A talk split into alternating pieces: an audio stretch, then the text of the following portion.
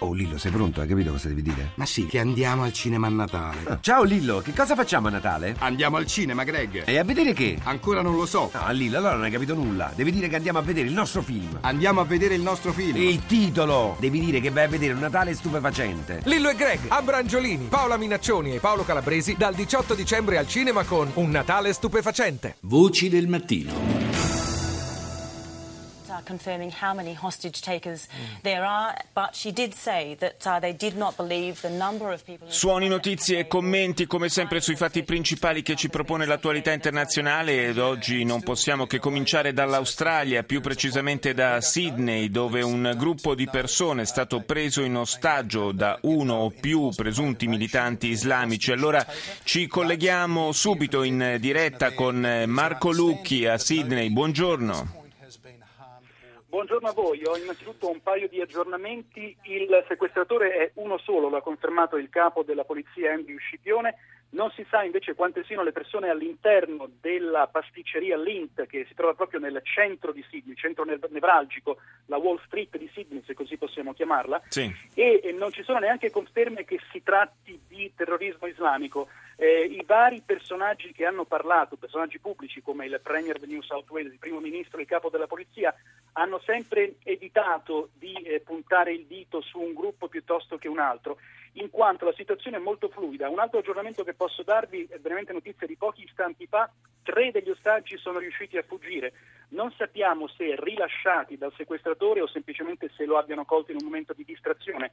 Quello che però la polizia ha confermato è che c'è un contatto telefonico con il sequestratore e quindi questo rilascio potrebbe forse essere collegato a questi contatti. Certo, potrebbe essere frutto di una trattativa. Dicevi, non, non vengono confermate le voci su una connessione con l'estremismo islamico, però è anche vero che alla eh, vetrina del negozio è stata esposta una bandiera nera con delle scritte in arabo molto molto simili a quella dello Stato islamico.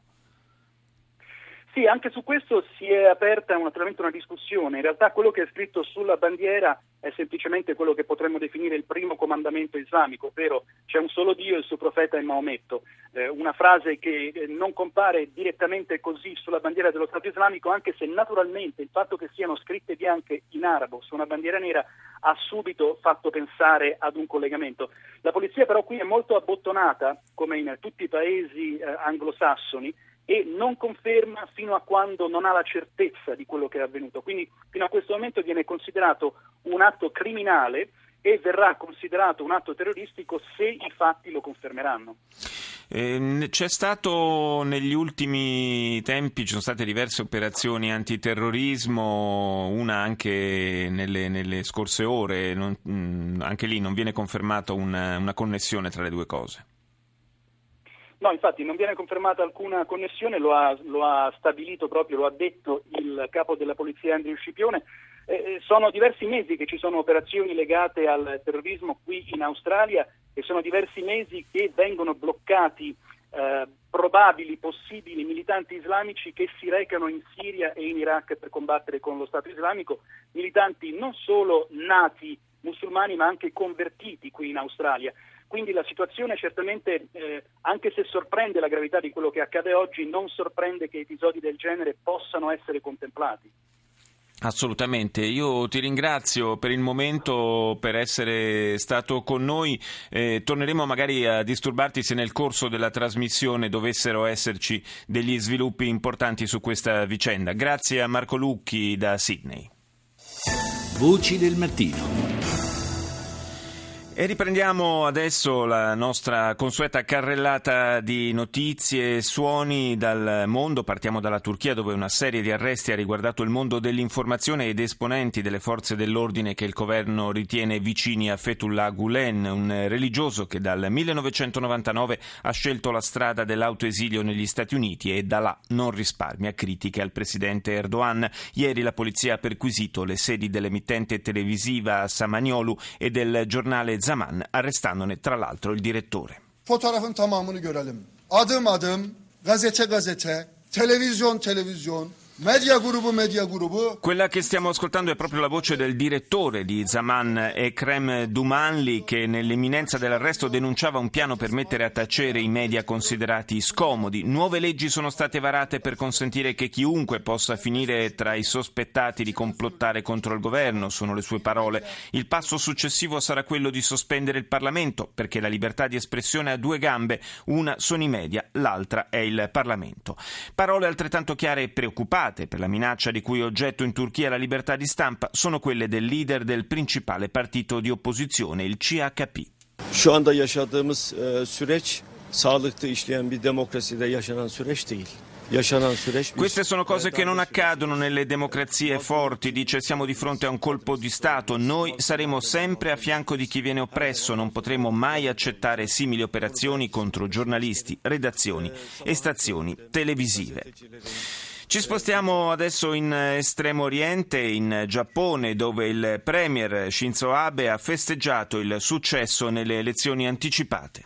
あのアベノミクスはまだ道半ばではありますが、しかし、えー le riforme economiche del premier liberal democratico sono state definite Abenomics dai media e Shinzo Abe le ha citate proprio con questo nome, lo avete sentito, ammettendo di essere soltanto a metà dell'opera nella loro realizzazione. So che c'è molta gente che ancora non percepisce i benefici delle mie politiche, ha dichiarato, ma credo che siamo andati avanti rispetto ai giorni bui di due o tre anni fa. Il mio dovere è quello di procedere su questa strada e penso, ha detto Abe, che l'esito di questa elezione lo dica in modo chiaro. Buongiorno al corrispondente ANSA da Tokyo, Antonio Fatiguso. Buongiorno a voi. Prima di parlare delle prospettive politiche, un commento su un dato piuttosto eclatante, quello dell'affluenza alle urne. Siamo al minimo storico. Sì, siamo al minimo storico e oggi la percentuale è stata, ufficiale è stata definita al 52,66% con un calo di quasi il 7% rispetto alle elezioni di, di, di, due anni fa.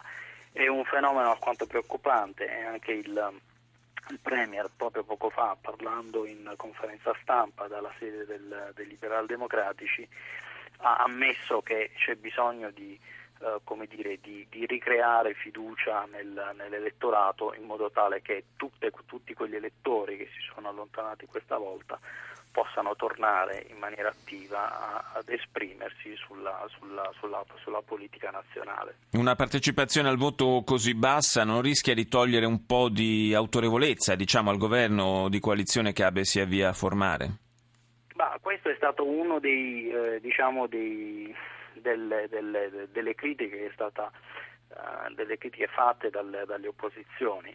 Però è anche vero che il risultato comunque cioè il, il fatto che la coalizione tra liberal democratici e New Comeito sia riuscita a ristrappare, a, di fatto a confermare la maggioranza dei due terzi eh, nella, nella, nella, Camera Bassa, che poi è il ramo più potente del, del Parlamento, eh, diciamo, lascia pochi margini di, ehm, di, di, lascia pochi dubbi Certo, è, eh, evidente che alla fine diciamo, di tutto l'elettorato oh, giapponese soltanto una piccola parte, una minoranza, eh, si stavano facendo i calcoli oggi, forse soltanto un, intorno al 30% dell'elettorato ha, si è espresso a favore della coalizione di, di, di maggioranza e appunto ha dato a, ad Abe i due terzi della, dei seggi della Camera Bassa.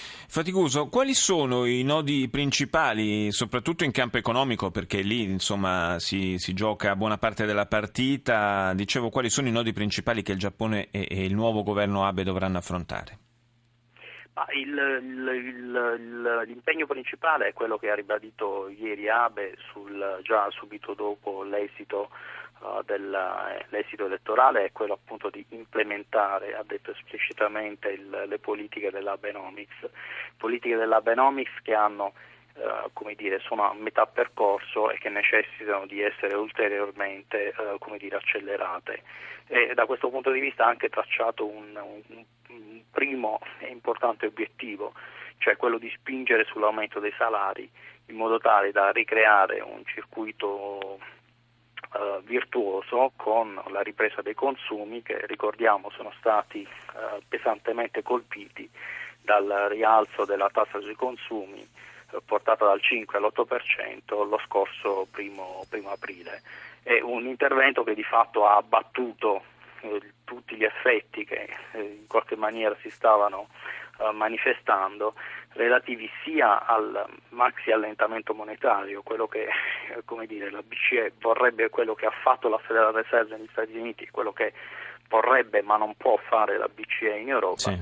e quindi è aumentata enormemente la, la liquidità sui mercati e il secondo, la, il secondo pilastro, cioè la seconda freccia, è stata poi quella degli, degli incentivi fiscali, cioè della spesa pubblica al sostegno di tutta una serie di, di opere pubbliche, di investimenti e di, eh, di altro genere di attività. Per cercare chiaramente di, di eh, rimettere... Certo, come, come, prima cosa di far uscire il, il, il, Giappone da questo periodo di deflazione che ormai è prossimo ai vent'anni. Eh, che, che, la vera sì. sfida di Abe è poi diciamo, risollevare la terza freccia, che sarebbe il, la, la questione delle riforme, delle riforme strutturali capaci di spingere e di portare il Giappone su un percorso di crescita sostenibile sul medio-lungo periodo.